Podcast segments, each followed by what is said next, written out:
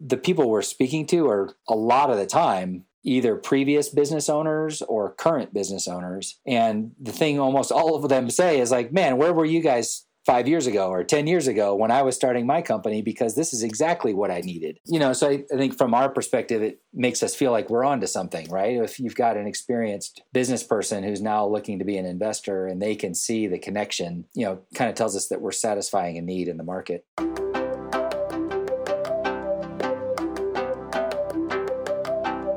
From the Insight Studio, this is Found in the Rockies, a podcast about the startup ecosystem in the Rocky Mountain region, the founders, funders, and contributors, and the stories of what they're building.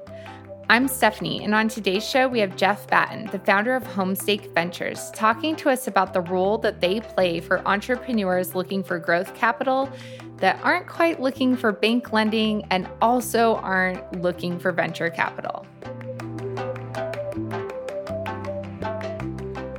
Homestake Venture Partners is a company that got started a few years ago between myself and my business partner, Bill Stoddart. And now it's grown into uh, a couple more people on our team, Wes Schifrin and Sarah Fitzgerald, that some might know. We have essentially set out to bring additional growth capital opportunities to initially the the Montana market, but we are working to expand that footprint right now. And and what we've been doing is is really working with companies that don't have easy access to other forms of capital, whether that comes in the form of bank financing or on the other end of the spectrum in the form of, of maybe venture capital or angel investment capital. What we really focus on is working with what we call kind of normal companies, people that still need growth capital for some reason. They've got some great opportunity that they want to get after, but that just sort of don't fill out the checklists that those other investors typically have.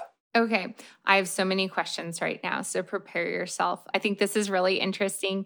So when we when we think about normal companies that don't fit other investors, you are referring to maybe even bank lending like debt and also venture. Is that right? Yeah, I mean, we kind of fit in between those two sources of capital. And if you looked at that on a, you know, if you really plotted that out, maybe on a chart or something, what you're going to find is there's a huge white space between where bank lending leaves off and the very few and highly filtered opportunities that venture capital and angel groups are even going to bother to look at. And so in between there in in our state there are thousands of companies, you know, that that are really well run and know what they're doing, know what their markets are. And those tend to be the kinds of companies that that we seek out. Our common denominator is are you well run by smart people? It's not the common denominator of do you have collateral, which is what the bank's going to ask, or do you have some billion dollar market opportunity and a, and a wish to sell your company in the next three years. That really is kind of the checklist on the on the higher risk venture capital side of things. Sure. And so I'm I'm thinking about these like I guess I call them small businesses. They're they're businesses like small businesses deceiving that's like under 50 million a year in revenue and you're fitting in in growth capital. So you're not starting businesses but funding that growth opportunity.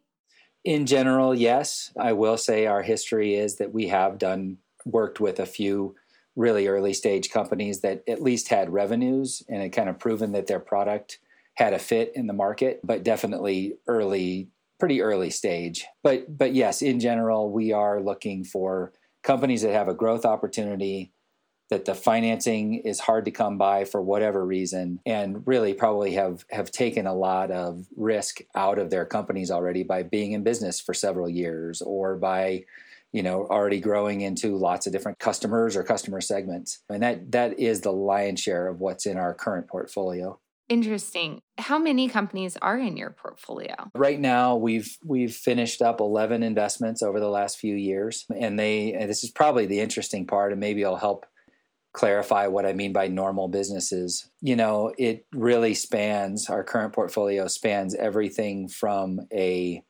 organic farm in the Gallatin Valley that's been in business for over 10 years on one end of the spectrum, all the way up to software companies that have gotten a start but are really kind of looking for that next leg of growth, to a, a company that helps people with eating disorders. You know, so it really is a wide lens that we can look through because we're not just looking for kind of those earlier things I said. We're not just looking for collateral. We're not just looking for billion dollar exits. You know, the, the, companies that we can choose to work with is a is a really broad swath of our community. So Jeff, tell me, how did you get into this? Like, where did this come from?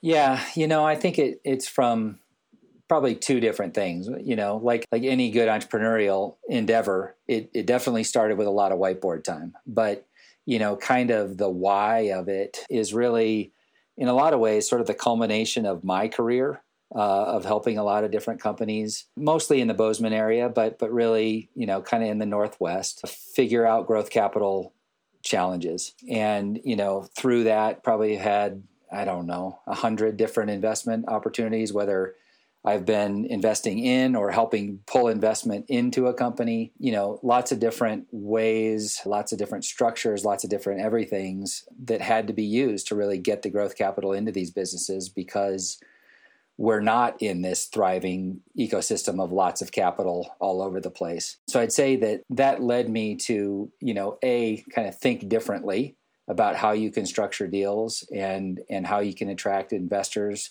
with a logical story of how they will see their return. But it also kind of introduced me to some of what I would say are the downsides of venture capital and kind of angel type capital, which is this mentality of of almost feeling like you're being stampeded toward the exit of your business. And and to me, like I would rather be involved with businesses that are kind of painstakingly growing themselves in a very quality way, really paying attention to their fundamentals, not trying to think about how they can spin this thing up and sell it in three years, but instead just building a great business and knowing that over the long run, building a great business is going to be rewarding, you know, financially. And I think what I find ha- or have found is that that's mostly the kinds of entrepreneurs and the kinds of businesses that I run into day in, day out. There's not that many people that are really looking to have that experience of you know sleeping under your desk like they do in Silicon Valley and and you know really trying to blitz the world with with an idea that may or may not quite fit and so mm. you know so for us i would say we really try to avoid a lot of that dysfunction and that rush and that you know type of decision making that can get injected into a company when that kind of capital is brought in the other half of it so i said earlier there's kind of two things. The other half of it is is is my business partner bill who's an investment manager and had over the years lots and lots of his clients coming to him and saying i'd really like to invest locally.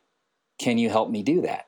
And his answer you know paraphrased is well we could have we could do muni bonds or we could do some real estate. Which one would you like to pursue? And you know their their invariably their answer was like no that's not what i was talking about. What i was talking about is all these businesses that i see starting all over the place that sure seem like they're promising. And so that's where that whiteboard came in. You know we spent good amount of time trying to figure out how do you marry up you know that kind of market demand from the investor side who who truly want to invest in their communities and help recirculate the wealth inside of these communities instead of having it extracted. You know there's investors coming at it from that perspective but then how do you marry it up with companies that don't really want to sell themselves necessarily that that's not what they're in it for? So you know we spent some good time on a whiteboard like any good startup and kind of found some ways that we wanted to implement. And you know i'd say now that we're years into it we're starting to see that the returns that we at that point in time were sort of theorizing about are are coming true. You know that good companies do have the ability to sort of use different ways to make an investor have a rate of return instead of just putting themselves on the chopping block. Okay interesting. And so i want to talk about your investors. One i'm assuming you have investors how has that worked in the the past and how is that working now? And what would an investor expect on a return in something like this? Sure. So our investor group has been entirely montana residents up until today. And and that is partly to well mostly to reflect our goal of making sure that we're matching local companies with local dollars because we could theorize or talk about this for a long time about kind of what modern capital markets have done to local economies. And, and I think we definitely have a philosophical kind of axe to grind to say that there are other ways of doing this. We used to have a method for doing this 50 years ago when community banks were thriving and doing really well and and you know competing for business in all of these small markets all over the not just in our region but all over the country and we've lost that as a, as a country and we've we've gone toward this consolidate consolidate consolidate method. And so you know our thinking is to reverse some of that by coming at it from a different approach. And luckily we've got a, a community of montana investors who see what what that means the wisdom of it why that's something that we ought to be striving to create. And so so who we have now is people who care about the Montana commu- business community. They're individuals. We have not gone into any amount of kind of institutional capital at this point in time. But I will say that that you know some of that is in an evolutionary time period right now you know in some ways like the 11 deals that we've done to date and we're we're working on a 12th one right now in a lot of ways those were kind of beta testing of the different approaches that we use where where we're helping company founders maintain control of their company, but also making sure that that creates a great rate of return for people. And you know, I think at this point we can see in the rear view that it's working. And and so we're we're working to morph ourselves into kind of a version two of ourselves. And instead of only seeking Montana investors, we're now looking to widen that scope a little bit. But you know, I think not too wide. You know, I think when it all is said and done, most of our investment in this next fund that we're raising would be from Montana, from Idaho, Wyoming, maybe parts of Washington, because we really kind of want to be an Intermountain West footprint. And instead of, you know, only focusing on financial centers, so, you know, could we go to San Francisco and New York and, and raise all the money that we needed? Probably pretty quickly because what we're doing is pretty unique and, and offers people a chance to diversify into something that they probably don't already have in their portfolio but that's not what we're trying to do. You know, what we're trying to do is create this virtuous circle of of having local investment dollars flow into invest local companies.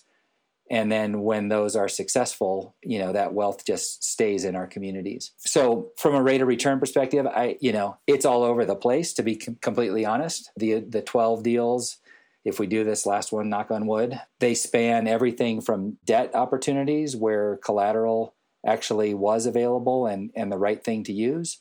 And those are relatively, you know, lower lower rate deals. Those are typically in the well, the ones we have are between six and ten percent, depending on the deal we did. On the other end of the spectrum, we do have opportunities to invest in, you know, kind of exit based classic equity investments because we are players in this local marketplace. So so some of those, you know, could have really big exit potential. We'll see. And then, but in the middle is is something that we do that's pretty unique, and that is it's probably why we're calling our new fund effort a founders fund. Is we we think it's founder friendly to to give a, a company an opportunity to be able to buy its investors out through company success. And so what we do is we have some pretty unique structures using essentially growing revenue in the company to buy us back out of our equity investment. And so a founder might work with us because they realize that they only need X amount of dollars to do the project that's right in front of them to create the growth that they need. And, you know, in a few years' time, with that revenue growing into place, they'll be able to pay our investment group a, a fair rate of return and then be back owning their company again and you know not feeling like they owe anybody anything.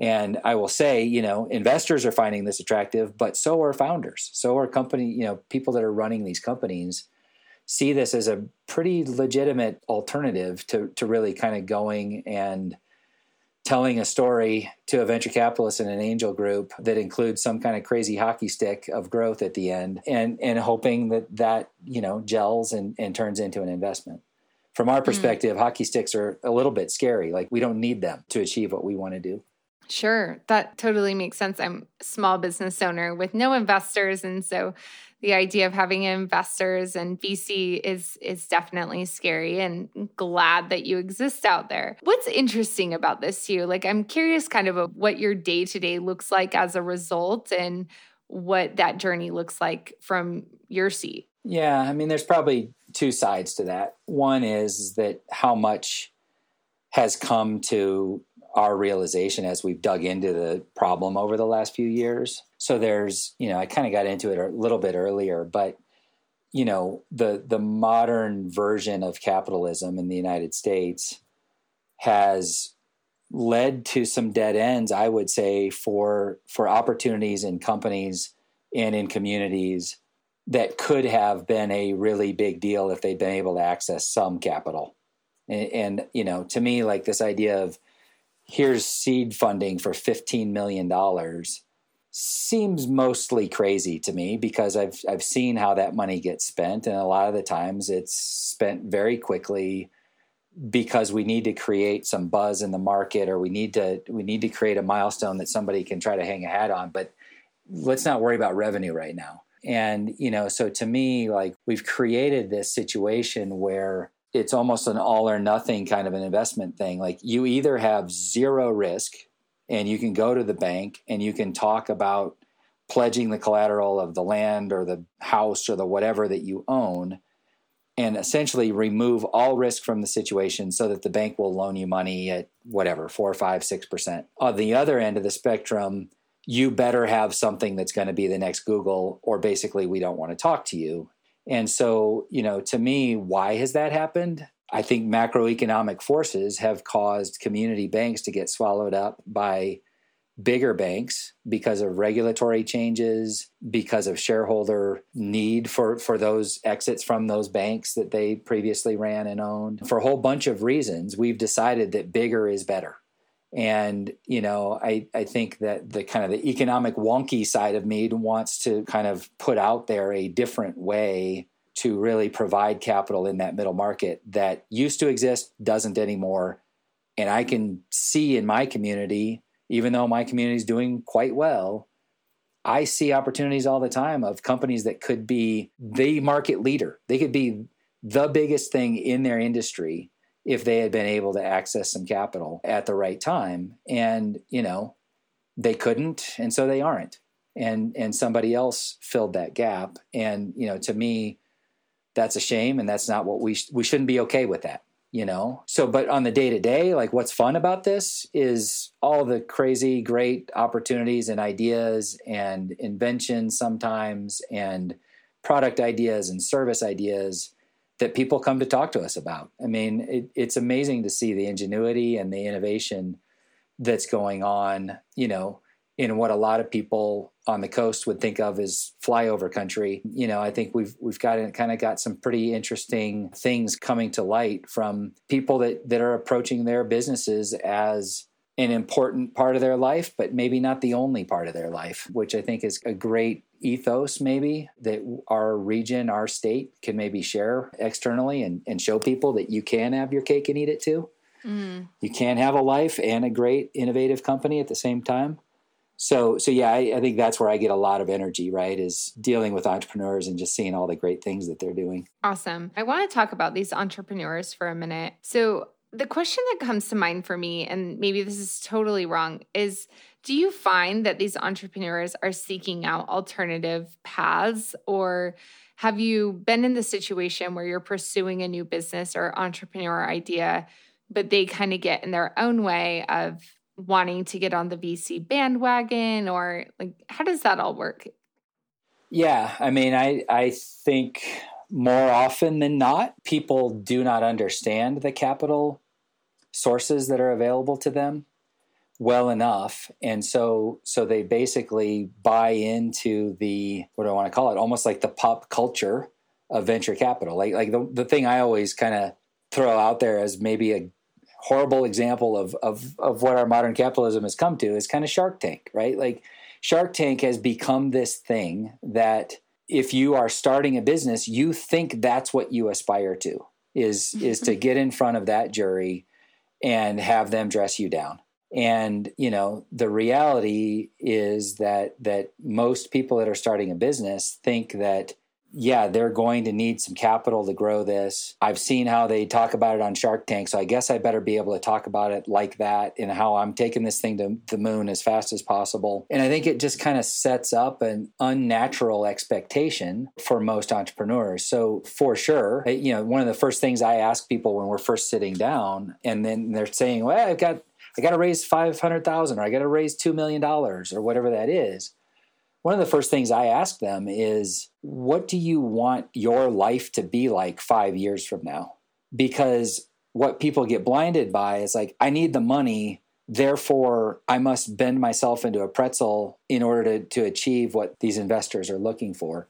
Instead of standing back at it and basically saying, yeah, what do I want this to look like? Do I want, you know, this to go as fast as possible with this relatively high degree of stress? Because I know that at the end of the rainbow, I'm going to be able to, or I don't know, but I think I'm going to be able to sell this company for a big pile of money in about three years or five years, and then I can retire. And if you want to do that, fantastic, do it. Like that's exciting. I've been involved with tons of companies that have done that, right? And it is a fun and exciting journey. On the other hand, most people, when they are asked that question, they start to realize, like, well, no, not really. Like, I really like the founders that I started this company with. I really like my clients. I really like the product that we're building, and I think we're really solving a problem in the marketplace. And I don't want to be rushed to cut corners or, you know, take away customer service and for the sake of profitability if if that's the right thing to do. You know, to me like the most important thing might be my clients and the success of the, of them and I just assume in the long run that'll be okay for me as an entrepreneur. And so I think, you know, to me, like that's the two ends of the spectrum a, a, little bit to be thinking about. And I would say you're right that most folks that we sit down with only see the rapid growth venture capital kind of method as what they're in the market searching for. And uh, yeah, it's it's always kind of a funny conversation when one of our taglines is like no hockey stick required, right? Like we get to the end of their pitch deck and there's almost always invariably this crazy revenue chart that's going to go from 0 to 50 million all of a sudden in year 3 or whenever it is. And, you know, people really like it when we say we don't like to see that because we don't think that's how most businesses are going to grow. And we don't necessarily think it's a sustainable thing for you as the founder of that company to be able to go live that life to achieve that. Are you sure that's what you want? Mm. and you know sometimes the answer is yes and heck yes let's go do it right? But but in other cases i, I think that that's an eye-opening question for people Sure. You must also meet with companies that want to kind of pick this other path, but just aren't the right kind of company to do it. Like, you know, I think about a lot of technology companies, and when you're innovating in that space, uh, like in a, in a lot of ways, you have to sign up for the venture funded path because it will cost $2 million to get an MVP and then another 15 to take your MVP to actually better features. So do you also have to talk to entrepreneurs and be like, I'm sorry, but you signed up for a different path? Yeah, I'd say sometimes, but I you know, I think the reality is that a lot of the time those first steps, the MVP to get to some clients, to show some revenue, 2 million dollars is a lot of money these days to develop a, an MVP in a software let's call it a software business where you know folks that are, are thinking about it differently are still trying to build a product like you're describing but they see a, a way of maybe doing that with two to five hundred thousand dollars or something like that and seeing it as a way to level up their company their understanding of their marketplace of their clients of what the product really needs to be when it goes to get the $2 million investment. But, you know, there's pretty good examples in my past and in our state's past, for that matter, of folks that never took outside financing and have grown their companies into something really, really substantial. And, you know, I think that those are not the results that get talked about a lot in the press or in you know our kind of local rumor mills right like the, the ones that get talked about are the, only the ones that exited to so and so for this much money and blah blah blah whereas these these other companies that have been highly successful tend to be quieter about it they're not they're not crowing about how they raised $3 million. They would rather crow about how they didn't raise anything. But you know what? They just don't crow at all anyway because they're just working behind the scenes to build a great company. So so you're you're right. There are times when you're not going to make it without a venture capital type of an investment. But I think the the problem is, is that a lot of people come at it with a foregone conclusion that it is the only way. And I think if you looked around our state and talked to some really successful companies and asked them how did they do it without outside capital, they'd tell you they did it by helping customers. They solved mm. problems for customers and earned revenue that let them grow the next phase and the next phase. And, you know, that's kind of an old fashioned way of looking at it, right? I, I guess that's one of the questions we're putting on the table is like, why is organic growth a bad idea? you know, sure. why why does it have to be this hockey stick thing as the only way to really kind of show that what you're doing is worthwhile. And, and I, you know, to me, like I, I've spent way more of my time working with people of the first first variety that are you know trying to figure out how to grow it organically because it's their company darn it and i want to run it like i want to run it sure yeah you know it's so interesting because yeah i've been a small business owner in montana for 12 years now and I've just seen so many changes that I love what you're saying, but I have to be honest. I sit here and I think, I used to think that was possible. And like, even looking at, you know, we have the Taco Bells in Western Montana, all of the other franchisees are now private equity firms. Like, we're now considered a tiny franchisee. If we want to grow, it, it's like even in our model, it's like private equity is the path or scale is always the path. If you bring something to market that a VC funded company can crush you overnight because they have more money that I don't know. I I just say like I totally believe in it and yeah. I'm also like I hope this works. I want this to be right. a thing. Well, so I think that's some of this, and that's a little bit getting into kind of why our investors are with us, right? Is I would say private equity is trying to eat the world. And and you know, it is doing what I've been talking about with consolidation upon consolidation. They're the prime players that cause this consolidation to happen. They find a functioning great profitable business they buy it they try to join it together with three more that are just like it and then if they're lucky they sell it to a bigger private equity fund or they take it public or whatever they do. And that's how we've gotten where we've gotten, you know, as a, a modern capital market that does not serve smaller companies who are kind of doing normal stuff. And so, you know, to me, part of this is we have to show that there's another way of doing this.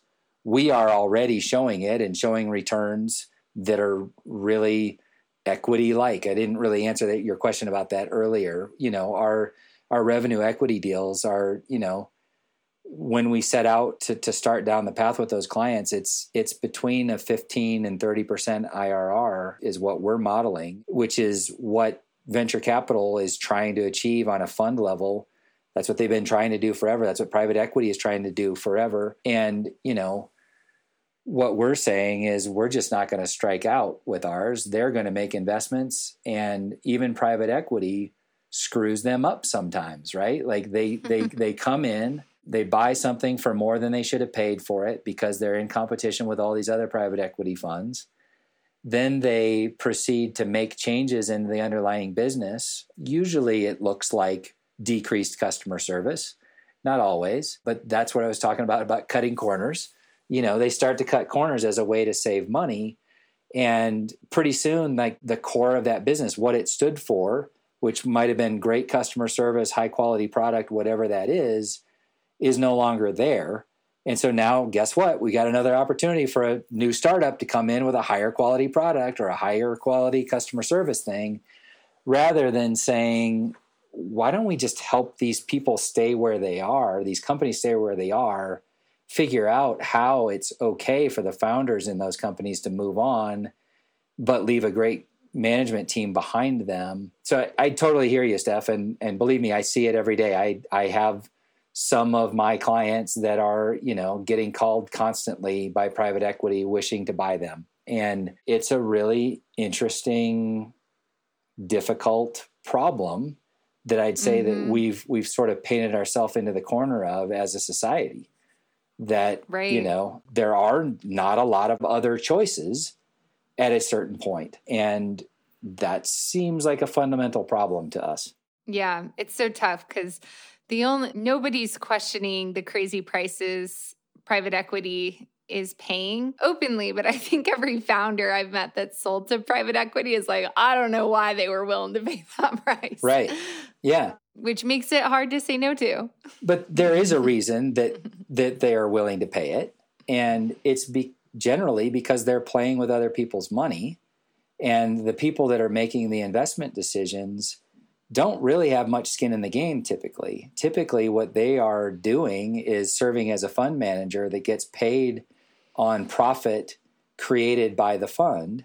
So their their incentive is to get the money deployed as fast as possible because they're going to earn fees for that. Get the money deployed as fast as possible because that's the only way that they might possibly create some upside from their investment. And, you know, guess what? Human nature takes over from there that you know their sure. their incentive is to deploy capital and so if they're going to knock on a door of a company that really doesn't want to sell itself what do they have to do to get that company to consider it they have to make an offer that the founder can't refuse sure yep you know so to me it's fundamentally unsustainable it's really it's really only sustainable because of what our stock market is doing, where it's trading at, at literally an all time high when it when you compare it to the earnings of the companies that are in the stock market. I think that's the other yep. the other part that people don't understand about venture capital and private equity is it's entirely based on mergers and acquisitions. The the money that you will earn back from those investments only comes to you if the company gets bought. And so we've charted out. That's actually one of the things that we talk to you know interested investors about is. Did you know that if you charted the number of mergers and acquisitions deals done in a given month relative to the relative health of the S&P 500, they track each other really really closely. So sure. so really a venture capital investment that's supposed to be alternative to and getting you diversification it really isn't. It's just another investment in the S and P 500 in in different clothing. Yeah, and different format. Sure. Well, Jeff, I love that you've been proving out this model these last few years. And I mean, I know founders in your portfolio that are just thrilled by your model. And I, I love hearing their stories and their exit stories. What's next for you all?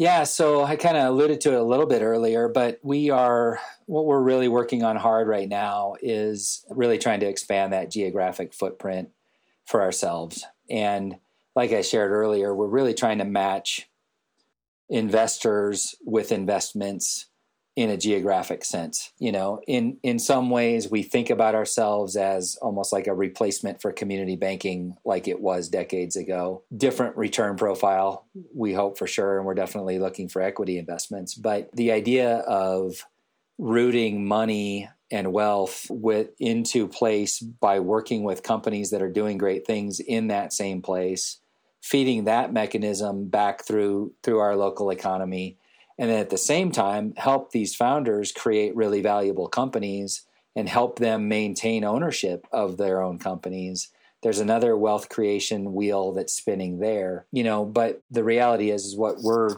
working on every day right now is trying to find more investors that can see how this is a diversification play for themselves. It'd be highly unlikely that they have an asset like this in their portfolio right now but that also has great return possibilities that's where we're spending our time. Like I mentioned, we're we're finishing one last investment under our kind of previous model of working directly with investors and companies to form deals. So we're still working under our old model a little bit, but the goal here is to try to get to, you know, really a modest sized fund. You know, we'd like to be in the 20 to 25 million dollar range and really kind of do business to say it verbally i think from kind of billings montana to boise idaho to spokane washington and kind of all of the communities in and around that triangle is where we're looking to be doing business. So that's really what we're working hard on daily is meeting more people that kind of see the opportunity and, and can see see the wisdom of this kind of investing. And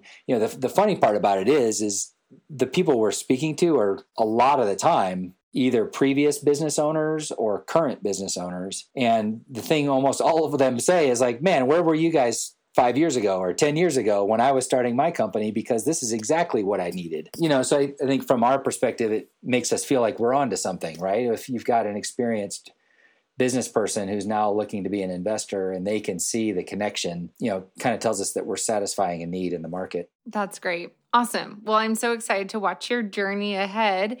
If you don't mind, can I transition us into my rapid fire questions? Oh, sure. I hope I okay. I hope I can keep up. Yes, you have to speak really rapidly or I don't post it. What are you looking forward to in the next 30 days, personally or professionally? In the next 30 days, I am looking forward to Memorial Day weekend and going with my family on a trip up to Flathead Lake. Oh, that sounds so nice. Oh, I'm so ready for summer. I love the lake. I'm ready for it. If your company didn't exist, if you could not do home homestake for a whole week and you couldn't work, you had to do something new, what would you do at that time? Had to do something new professionally? Or Yeah, I'm going to say yeah, that yeah, yeah. this time. Sure. I accidentally said that, but it sounds good. Yeah. So, I mean, I would probably start another business. You know, there are plenty of ideas in my idea file. And if I could kind of wave the magic wand of saying, I'm just going to start something else, that's probably what I would do. I don't know exactly what it would be. I'd have to search through the idea file and figure out the right one. That's the the worst part of the whole experience, I think. Anything binge worthy in your life right now? Shows you're watching, podcasts, books, anything like that? Man, well, who has time for that?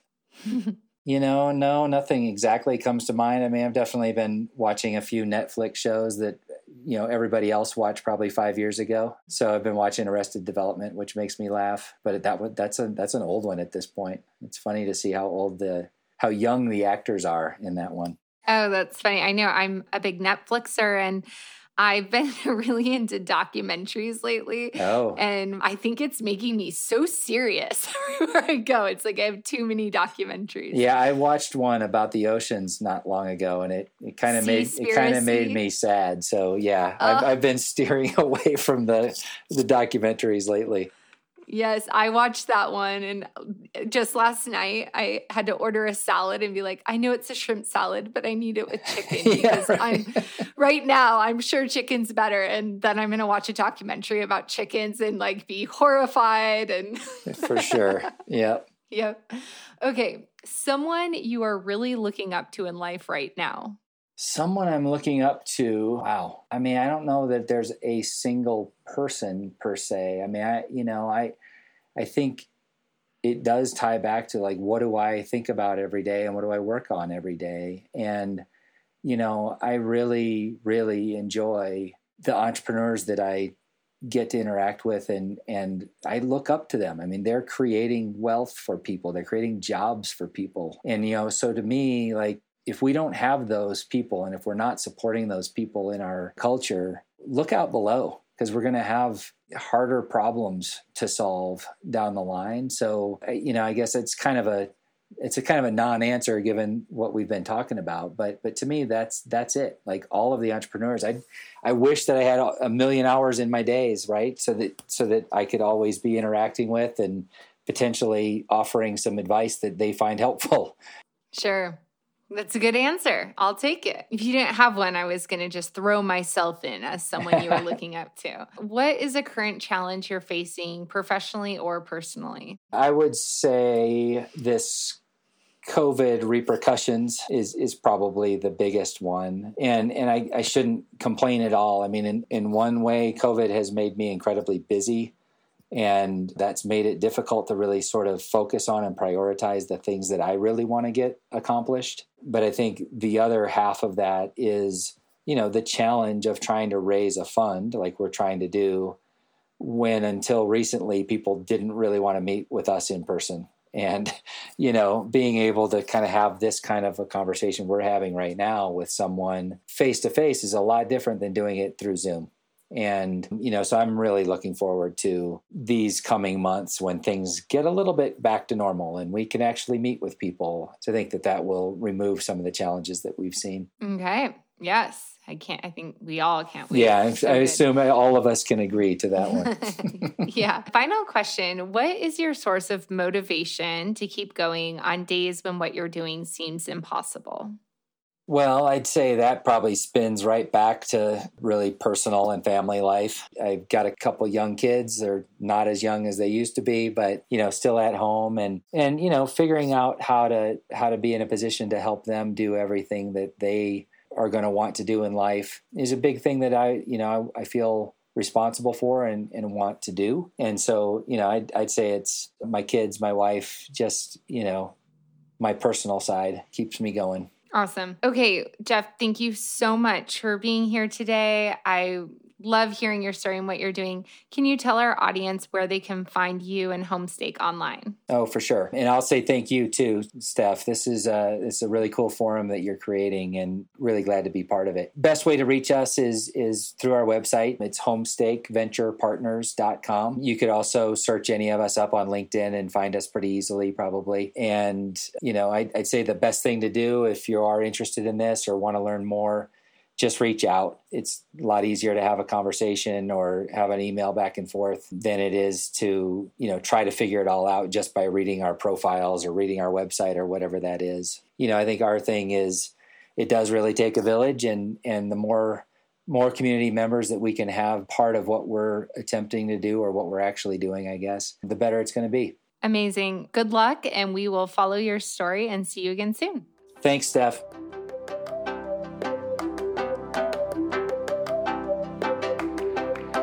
Thank you for listening to this week's episode of Found in the Rockies. You can find links in the show notes or go to foundintherockies.com to get transcripts, links, and contact information for today's guest. If you like what you heard and want more, please rate, review, and subscribe to get notified as our new episodes drop. See you next time.